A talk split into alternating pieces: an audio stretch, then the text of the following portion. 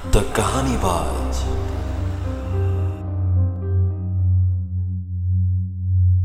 नमस्ते दोस्तों, स्वागत है आपका एक बार फिर से द कहानी बाज के कहानियों में।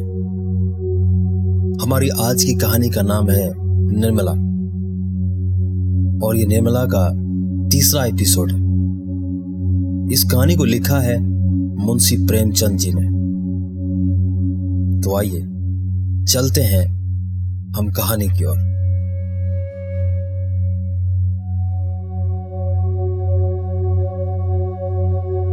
कल्याणी के सामने एक विषम समस्या खड़ी हुई। पति के देहांत के बाद उसे अपनी दुर्व्यवस्था पर यह पहला और बहुत ही कड़वा अनुभव हुआ। दरिद्र विधवा के लिए इससे बड़ी और क्या विपत्ति हो सकती है? कि जवान बेटी सिर पर हो, लड़के नंगे पाव पढ़ने जा सकते हैं। चौका बर्तन भी अपने हाथ से किया जा सकता है। रूखा सूखा खाकर निर्वाह किया जा सकता है। झोपड़े में दिन काटे जा सकते हैं, लेकिन युवती कन्या घर में नहीं बैठाई जा सकती। कल्याणी को भालचंद्र पर ऐसा क्रोध आता था कि स्वयं जाकर उसके मुँह में कालिख लगाऊँ, सिर के बाल नोच लूँ। कहूँ कि तू अपनी बात से फिर गया, तू अपने बाप का बेटा नहीं। पंडित मोटेराम ने उनकी कपट लीला का नग्न वृतांत सुना दिया था। वह इसी क्रोध में भरी बैठी थी कि कृष्णा खेलती हुई आई और बोली कि, कई दिन में बारात आएगी अम्मा। पंडित तो आ गए। कल्याणी ने कहा, बारात का सपना देख रही है क्या? कृष्णा ने कहा, वही चंदर तो कह रहा है कि दो तीन दिन में बारात आएगी। क्या ना आएगी अम्मा? कल्याणी ने कहा एक बार तो कह दिया, सिर क्यों खाती है? कृष्णा ने कहा, सबके घर तो बारात आ रही है, हमारे यहाँ क्यों नहीं आती? कल्याणी ने कहा, तेरे यहाँ जो बारात लाने वाला था उसके घर में आग लग गई। कृष्णा ने कहा, सच अम्मा, तब तो सारा घर जल गया होगा। कहाँ रहते होंगे वो? बहन कहाँ जाकर रहेगी? कल्याणी ने कहा, अरे पगली, तू तो बात ही नहीं समझती। आग नहीं लगी, वो हमारे यहाँ ब्याह ना करेंगे। कृष्णा ने कहा, यह क्यों अम्मा? पहले तो वहीं ठीक हो गया था ना? कल्याणी ने कहा, बहुत से रुपये माँगता है, मेरे पास उसे देने को रुपये नहीं है। कृष्णा ने कहा, क्या बड़े लालची हैं अम्मा? कल्याणी ने कहा, लालची नहीं तो और क्या है? पूरा कसाई निर्दयी दगाबाज? कृष्णा ने कहा, तब तो अम्मा बहुत अच्छा हुआ कि उसके घर बहन का ब्याह नहीं हुआ। बहन उसके साथ कैसे रहती? यह तो खुश होने की बात है अम्मा तुम रंज क्यों करती हो? कल्याणी ने पुत्री को स्नेहमयी दृष्टि से देखा। इनका कथन कितना सत्य है। भोले शब्दों में समस्या का कितना मार्मिक निरूपण है।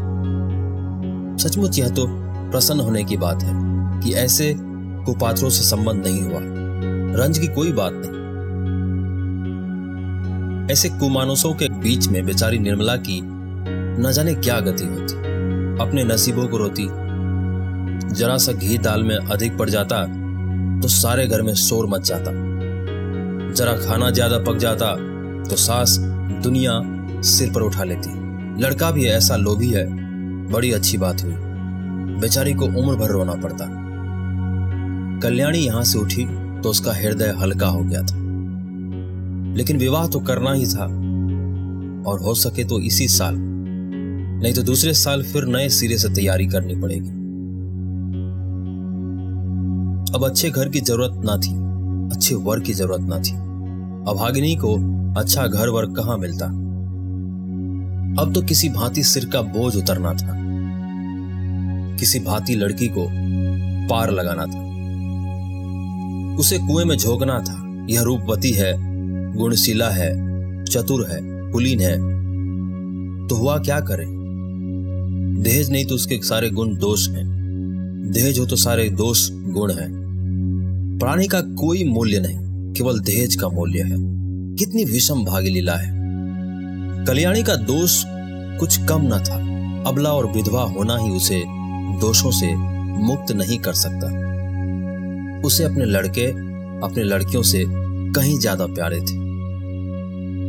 लड़के हल के बैल हैं, भूसे खाली पर पहला हक उनका है। उनके खाने से जो बचे वह गायों का मकान था, कुछ नकद था, कई हज़ार के गहने थे। लेकिन उससे अभी दो लड़कों का पालन पोषण करना था। उन्हें पढ़ाना लिखाना था। एक कन्या और भी चार पाँच साल में विवाह करने योग्य हो जाएगी। इसीलिए वह कोई बड़ी रकम दहेज में ना दे सकती थी। आखिर लड़कों को भी तो कुछ चाहिए। वे क्या समझेंगे कि हमारा भी कोई बाप था? पंडित मोटेराम को लखनऊ से लौटे पंद्रह दिन बीत चुके थे। लौटने के बाद दूसरे ही दिन से वह वर की खोज में निकले थे। उन्होंने प्रण किया था कि मैं लखनऊ वालों को दिखा दूँगा कि संसार में तुम ही अकेले नहीं, तुम्हारे ऐसे और भी कितने पड़े हुए हैं। कल्याणी रोज दिन गिना करती थी। आज उसने उन्हें पत्र लिखने का निश्चय किया और कलम दावत लेकर बैठी ही थी कि पंडित मोटेराम ने पर्दार्पण किया। कल्याणी ने कहा, आइए पंडित जी मैं तो आपको खत लिखने जा रही थी। कब लौटे? मोटेराम ने कहा, लौटा तो प्रातः काल ही था, पर इसी समय एक सेठ के यहाँ से निमंत्रण आ गया। कई दिनों से तरमाल ना मिले थे। मैंने कहा कि लगे हाथ, यह भी काम निपटाता चलो। अभी उधर ही से लौट आ रहा हूँ। कोई पाँच सौ ब्राह्मणों की पंगत थी, कल्याणी ने कहा। कुछ कार्य भी सिद्ध हुआ या रास्ता ही नापना पड़ा? मोटेराम ने कहा, कार्य क्यों ना सिद्ध होगा? भला, यह भी कोई बात है? पाँच जगह बातचीत कर आया हूँ, पाँचों की नकल लाया हूँ। उनमें से आप चाहे जिसे पसंद करें। यह देखिए, इस लड़के का बाप डाक के सीगे में सौ रुपये महीने का नौकर है। लड़का अभी कॉलेज में पढ़ रहा है, मगर नौकरी का भरोसा है। घर में कोई जायदाद नहीं। लड़का होनहार मालूम होता है। खानदान भी अच्छा है। दो हज़ार में बात तय हो जाएगी। मांगते तो यह तीन हज़ार है। कल्याणी ने कहा, लड़के के कोई भाई हैं? मोटेराम ने कहा, नहीं। मगर तीन बहनें और तीनों कुमारी। माता जीवित है। अच्छा अब दूसरी नकल लीजिए। यह लड़का रेल के सीगे में पचास रुपये महीना पाता है। माँ बाप नहीं है। बहुत ही रूपवान, सुशील और शरीर से खूब हिष्ट पुष्ट कसरती जवान है। मगर खानदान अच्छा नहीं है। कोई कहता है मान डाइन थी, कोई कहता है ठकुराइन थी। बाप किसी रियासत में मुख्तार थे घर पर थोड़ी सी जमींदारी है, मगर उस पर कोई हज़ार का कर्ज है। वहाँ कुछ लेना दनाना पड़ेगा। उम्र कोई बीस साल होगी। कल्याणी ने कहा, खानदान में दाग ना होता तो मंजूर कर लेती। देखकर तो मक्खी नहीं निकली जाती।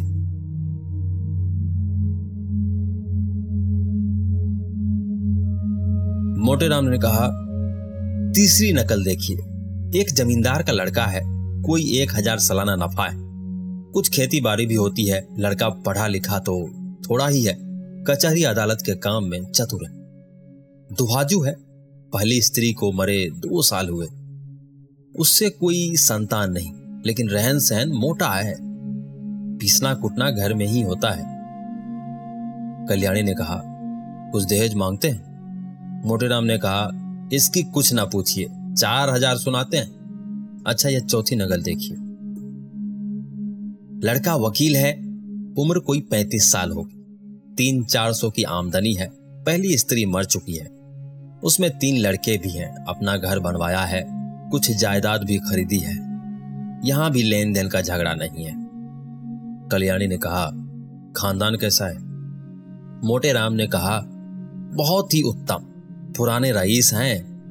अच्छा यह पांचवी नकल देखिए बाप का छापा खाना है। लड़का पढ़ा तो बीए तक है, पर उस छापे खाने में काम करता है। उम्र अठारह साल की होगी, घर में प्रेस के सिवाय कोई जायदाद नहीं है, मगर किसी का कर्ज सिर पर नहीं है। खानदान ना बहुत अच्छा है, ना बुरा। लड़का बहुत सुंदर और सुचरित्र है मगर एक हज़ार से कम में मामला तय ना होगा। मांगते तो वह तीन हज़ार है। अब बताइए आप कौन सा वर पसंद करती हैं? कल्याणी ने कहा, आपको सबों में कौन पसंद है? मोटेराम ने कहा, मुझे तो दो वर पसंद है, एक वो जो रेलवे में है और दूसरा जो छापे खाने में काम करता है। कल्याणी ने कहा, मगर पहले के खानदान में तो आप दोस्त बताते हैं। मोटेराम ने कहा हाँ यह दोस्त तो है, छापे खाने वाली को ही रहने दीजिए। कल्याणी ने कहा यहाँ एक हज़ार देने को कहाँ से आएगा? एक हज़ार तो उसका अनुमान है। शायद वह और मुँह फुलाए। आप तो इस घर की दशा देख ही रहे हैं। भोजन मिलता जाए, यही गनीमत। रुपये कहाँ से आएँगे? जमींदार साहब चार हज़ार सुनाते हैं। डाक बाबू भी दो हज़ार का सवाल करते हैं। इनको जाने दीजिए। बस वकील साहब ही बच सकते हैं। पैंतीस साल की उम्र भी कोई ज़्यादा नहीं है। इन्हीं को क्यों ना रखिए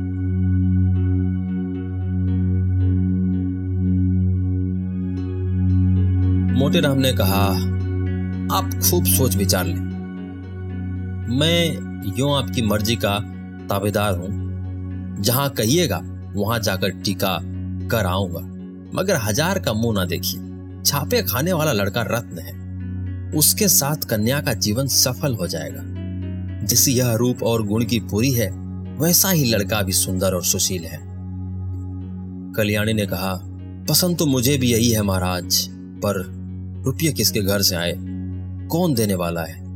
है कोई दानी? खाने वाला खा पी कर चंपत हुए, अब किसी की भी सूरत नहीं दिखाई देती, बल्कि और मुझसे बुरा मानते हैं कि हमें निकाल दिया।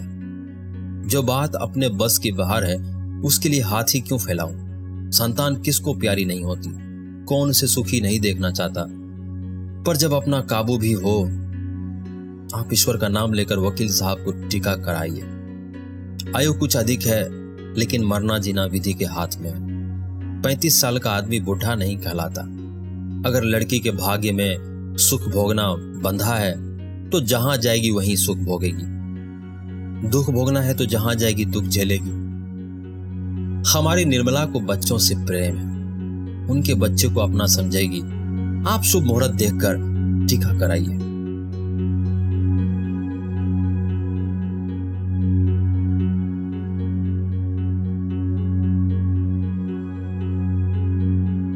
निर्मला का विवाह हो गया। ससुराल आ गई। वकील साहब का नाम था मुंशी तोताराम। सामले रंग के मोटे ताजे आदमी थे। उम्र तो अभी चालीस से अधिक ना थी, पर वकालत के कठिन परिश्रम ने सिर के बाल पका दिए थे। व्यायाम करने का उन्हें अवकाश ना मिलता था। वहाँ तक कि कभी कहीं घूमने भी ना जाते, इसीलिए तोंद निकल आई थी। देह के स्थूल होते हुए भी आए दिन कोई ना कोई शिकायत करती थी। मंदगनी और बवासीर से तो उनका चिरस्थाई संबंध था। अतः बहुत फूक फूक कर कदम रखते थे। उनके तीन लड़के थे। बड़ा मनसाराम, सोलह वर्ष का था। मंझला जियाराम, बारह और सियाराम, सात वर्ष का। तीनों अंग्रेज़ी पढ़ते थे। घर में वकील साहब की विधवा बहन के सिवा और कोई औरत न थी। वही घर की मालकिन थी। उनका नाम था रुकमणी और अवस्था पचास के ऊपर थी। ससुराल में कोई ना था। अस्थाई रीति से यही रहती थी। तोताराम दंपति विज्ञान में कुशल थे। निर्मला को प्रसन्न रखने के लिए उनमें जो स्वाभाविक कमी थी, उसे वह उपहारों से पूरा करना चाहते थे। यद्यपि वह बहुत ही मितवई पुरुष थे, पर निर्मला के लिए कोई ना कोई तोहफा रोज लाया करते थे। मौके पर धन की परवाह ना करते थे।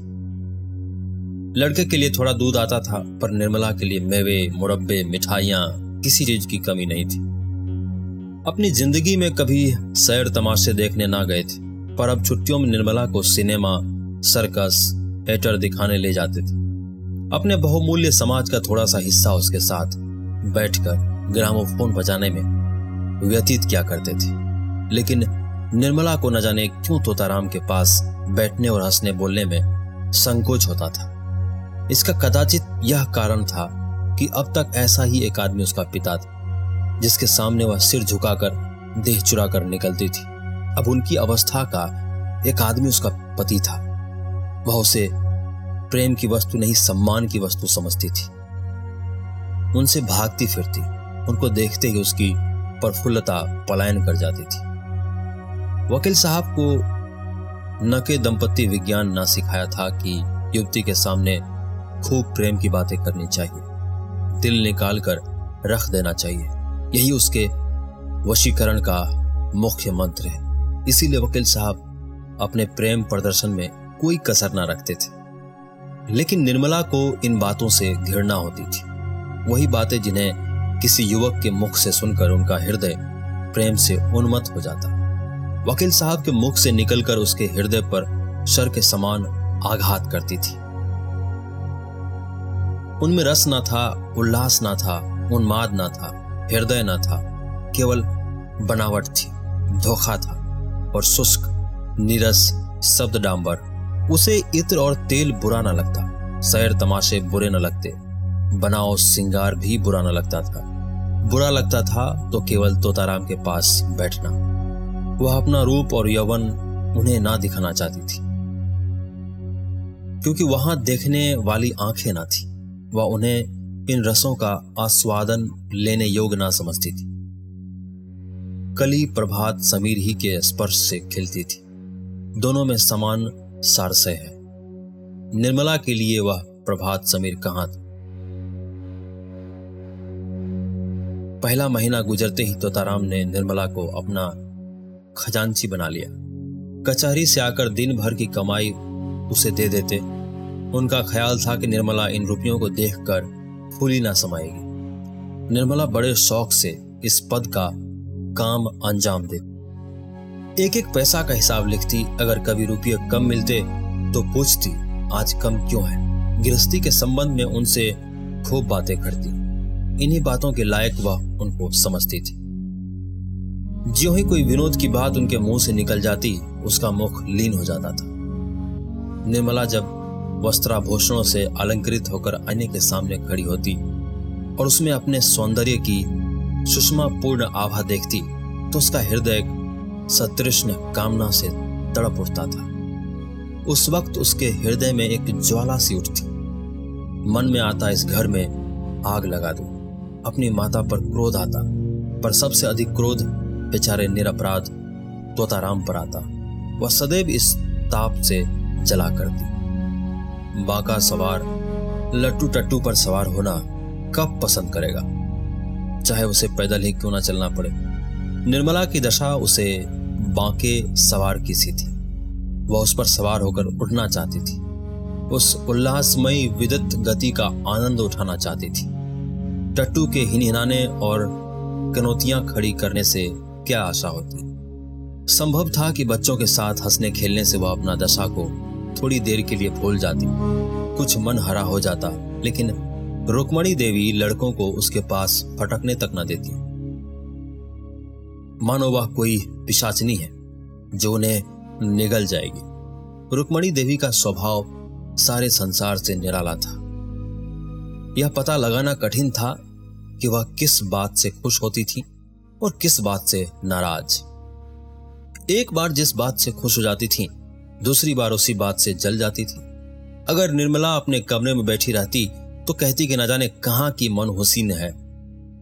अगर वह कोठे पर चढ़ जाती या महारियों से बातें करती तो छाती पीटने लगती। ना लाज है, ना शर्म निगोड़ी नहाया भून खाई। अब क्या कुछ दिनों में बाज़ार में नाचेगी? जब से वकील साहब ने निर्मला के हाथ में रुपये पैसे देने शुरू किए, रुकमणी उसकी आलोचना करने पर आरूढ़ हो गई। उन्हें मालूम होता था कि अब प्रलय होने में बहुत थोड़ी कसर रह गई। लड़कों को बार बार पैसों की ज़रूरत पड़ती। जब तक खुद स्वामिनी थी, उन्हें बहला दिया करती थी।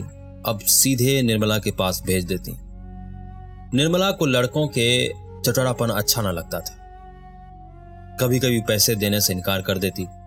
रुकमणी को अपने बागबान सर करने का अवसर मिल जाता।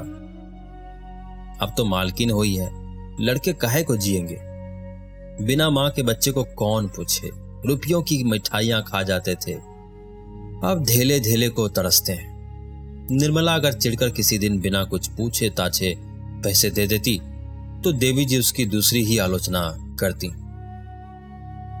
इन्हें क्या, लड़के मरे या जिए इनकी भला से?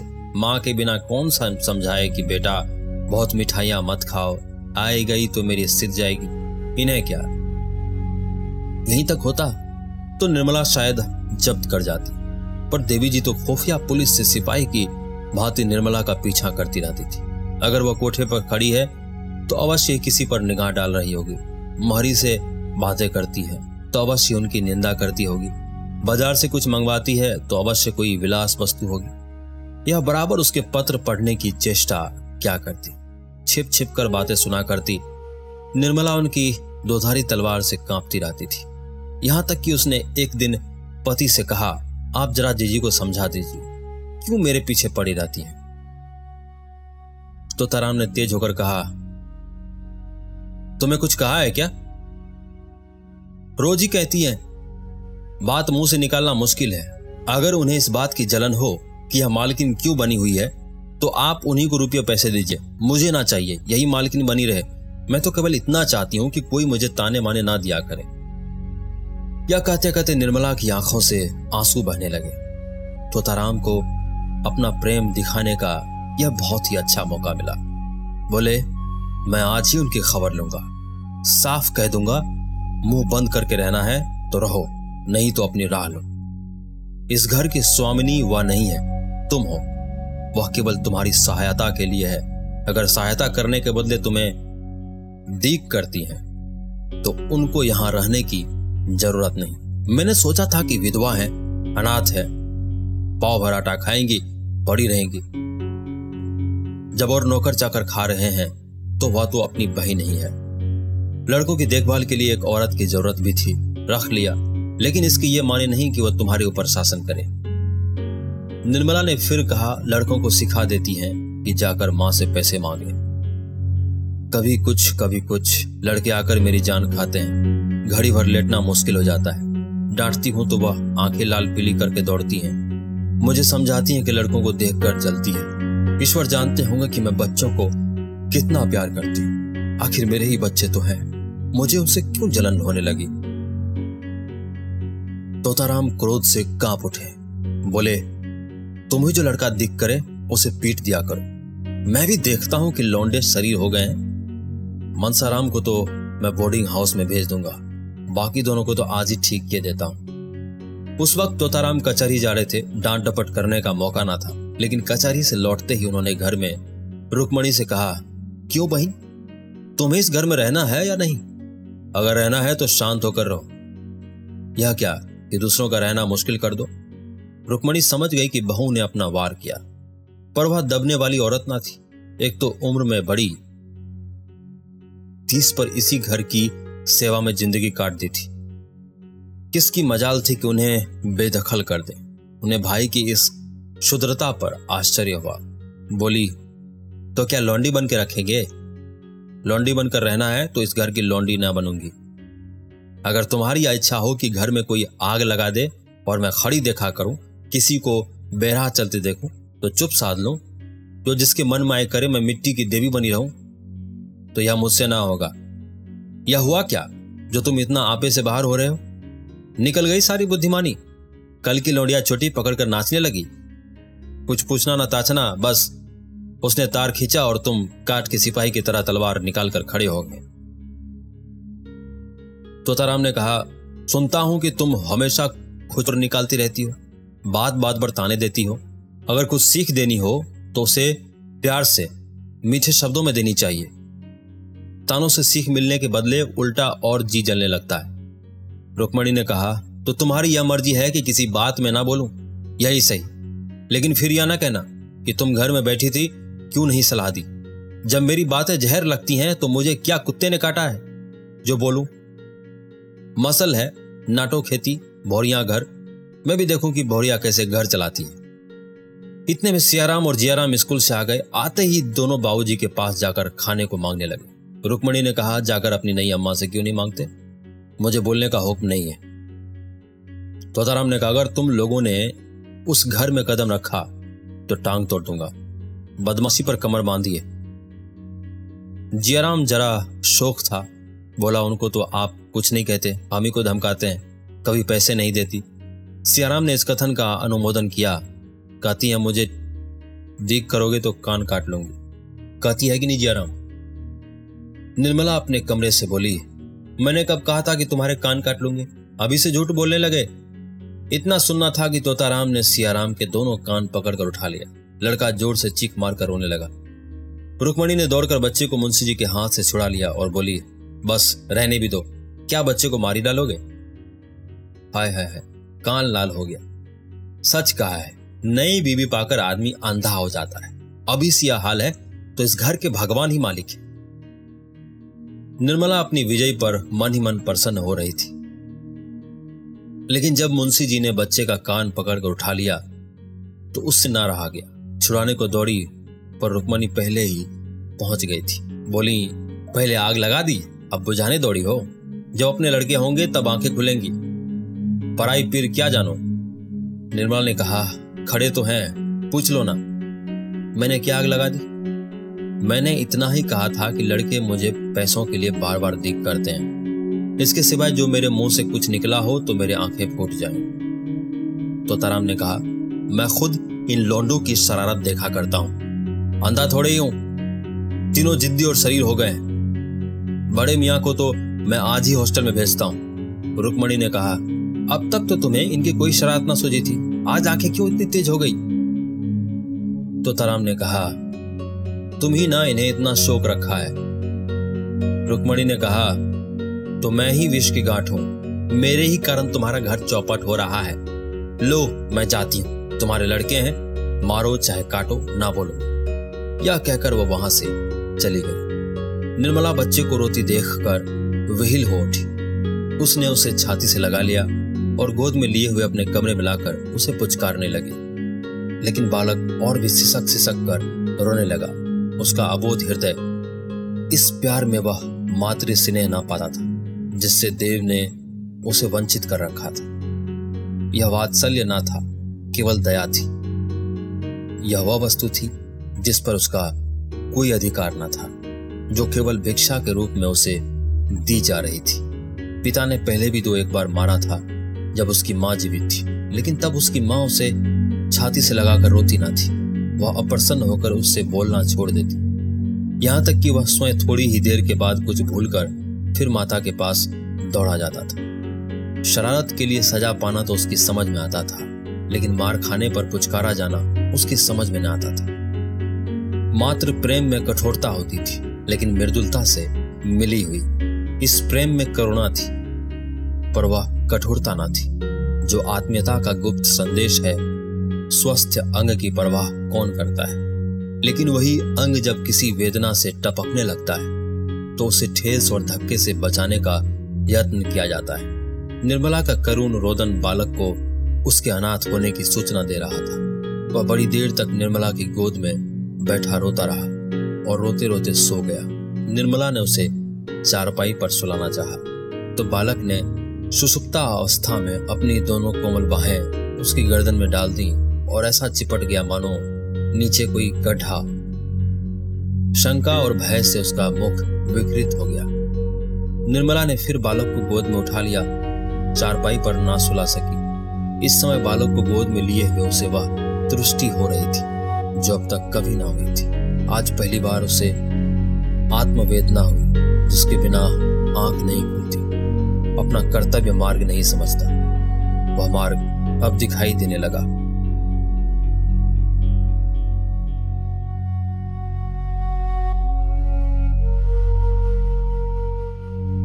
हमारी आज की कहानी में बस इतना ही।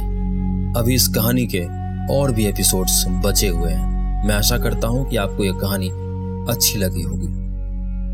इसी तरह हमारे नए नई कहानियों के साथ बने रहने के लिए हमारे साथ जुड़े रहें। आपका अपना द कहानी बाज।